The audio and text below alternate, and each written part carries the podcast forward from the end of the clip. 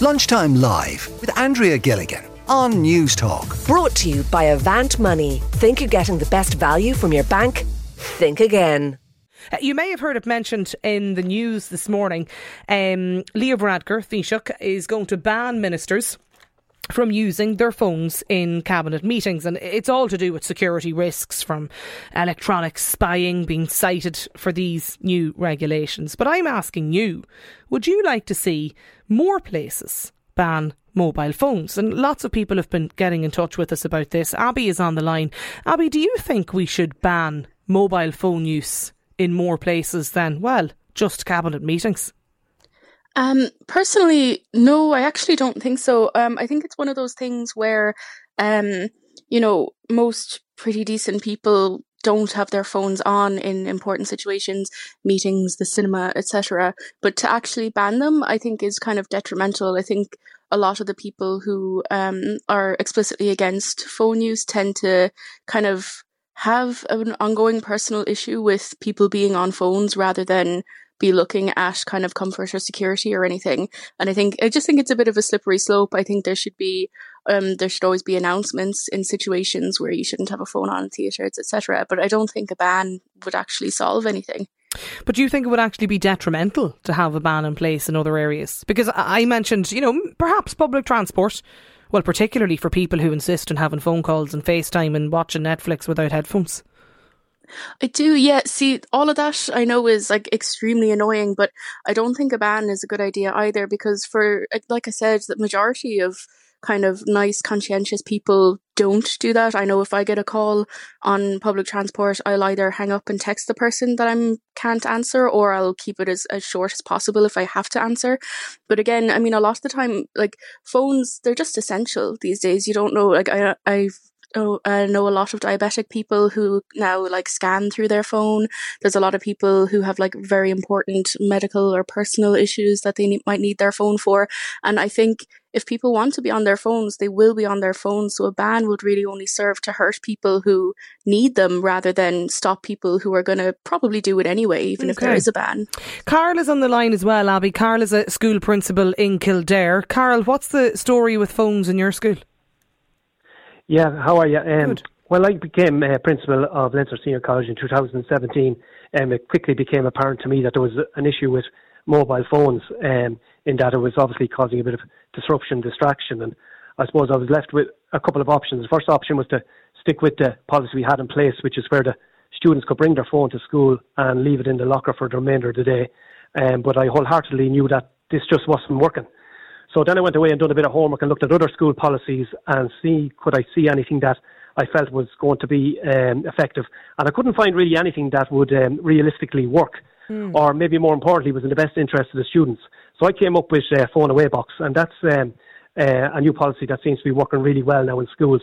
It's a, an acrylic box that's uh, locked outside, um, that's placed outside their lockers, and the students can come in to the school uh, with their phones. But when the first bell goes to get organised, to place the phone inside the acrylic box. So I think this idea of a ban, I think, is a bit draconian, um, and this is kind of a bit more of a plan, not a ban. And it's just uh, teaching uh, young people just to use phones a little bit more appropriately and get them to um, to manage their use of the phone as well. And what was the reception to this uh, this policy, Carl? Yeah, it was, in general, it was very, very positive. Like you know, you, obviously, um, you're trying to help young people against themselves sometimes as well. And for me, I think like when they have the mobile phone, like their concentration is being divided all the time. So we think it's it's important maybe to, to separate them from the phones to increase the concentration. And like I remember one parent saying to me, like she couldn't believe um, when she seen her son's phone coming home when we had this new policy in place, how much pers- how much battery life was still on the phone compared to when we didn't have it. You know, so um, like there's issues now with students on phones continuously, or they're going down to the toilets maybe three or four or five times during the day to be on the phones as well. So it's just about trying to create the best environment possible for um, teaching and learning. And um, and phone away box just seems to be working at the moment. We have it actually in over 20 schools here in Ireland at the moment. The parents were, were on board for it though. There was no. Yeah, no, like I mean, if you, I mean, if you had a, a euro for every time you're going to hear today at home at the kitchen table, will you put that phone away? I think this is an issue that's going on in the home all the time. Yeah, you know, so yeah. I mean, not it great. Like I mean, if schools can start creating that bit of a, a discussion about responsible mobile phone use. I think that needs to come from um, you know, from the schools, you know. You were talking, Abby, about, you know, bans maybe being detrimental, but is it somewhat different, though, in the school environment?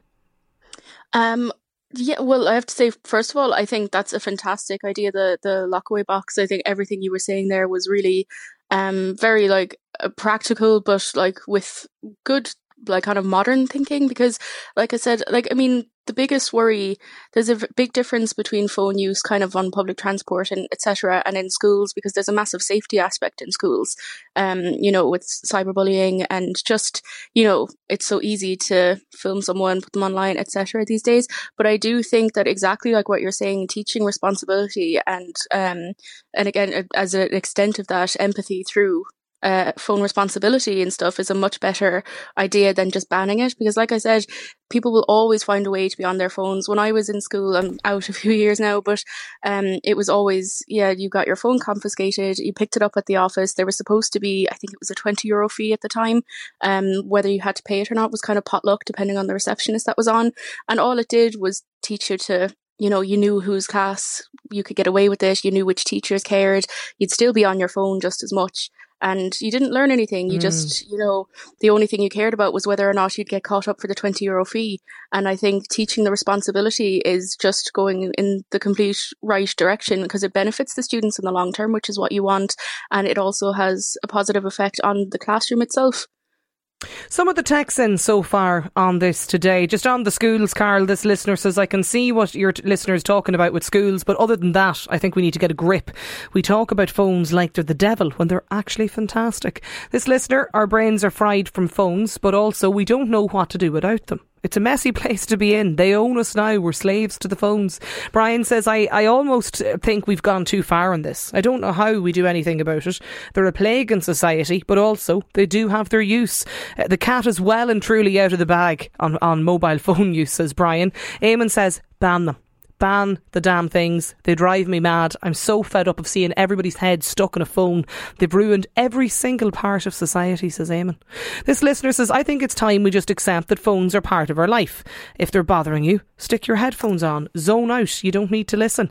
And this listener says, if I could ban phones at gigs, I 100% would. I'm fed up seeing a sea of phones whenever I'm trying to watch my favourite band. They destroy the atmosphere, and it must be so annoying for the artist just looking down at loads of screens. Well, I mentioned, well, if that texter would not want to have been sitting behind me at uh, Westlife at the Three Arena last night because I have lots and lots of videos and photographs. But I have to say, like Westlife themselves, and I've seen loads of artists do this on stage, they'll often turn around and they'll take, you know, get their professional photographer to take a picture um, of them performing on stage with the crowd in the background.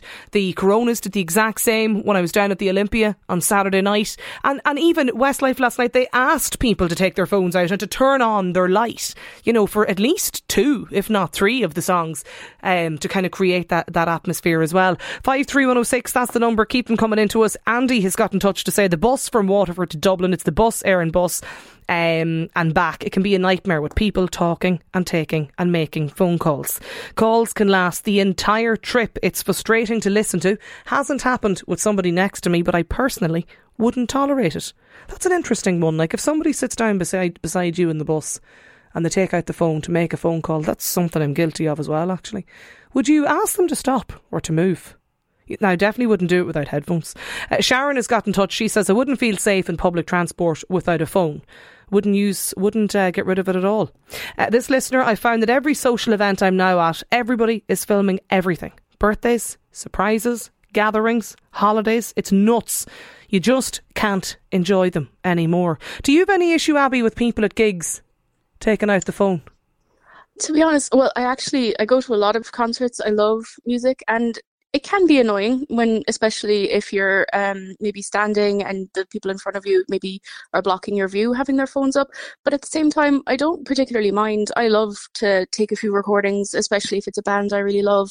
Um, and I think uh, gig etiquette as a whole is like it's a very big thing. Um, I would I'd rather have someone on their phone in front of me than an Egypt behind me shoving and pushing, you know. Mm. Um I know for like me personally, like for example, I went to see Beach Bunny last month in Dublin and I know my favourite song of theirs is Dream Boy, so I knew I was gonna record some of that because it's my favorite song. I want a video of it to Yeah, look back on. yeah. So that's you know, especially when I know the band, I can go in saying, right, I'll take a video during this song and this song, and I'll just you know chill out for the rest of it.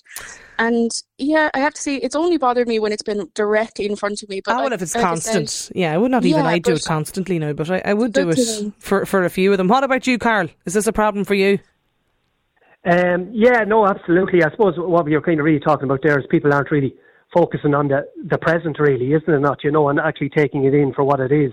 And I suppose that's kind of not only you, you see that whether it's that kind of concerts or various uh, events, like uh, I suppose it's having a, a long term effect and maybe if even affecting relationships.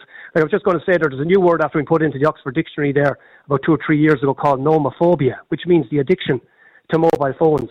So like you know, change is inevitable, and- but growth is optional. Like things have changed. There's no debate about it. And I've suppose what we need to look at is just trying to kind of maybe put in some sort of controls or regulations within that. Then. Yeah, absolutely. Listen, keep the messages coming into us. Carl, Abby, thanks for getting in touch with us. Aidan says, what about a phone and bans in cinemas as well as schools? It'll be no harm if they did. Ah, well, I I don't think many people take the phone out at cinemas, do they? Certainly they wouldn't be recording it. Lunchtime Live with Andrea Gilligan. Brought to you by Avant Money. Weekdays at midday on News Talk.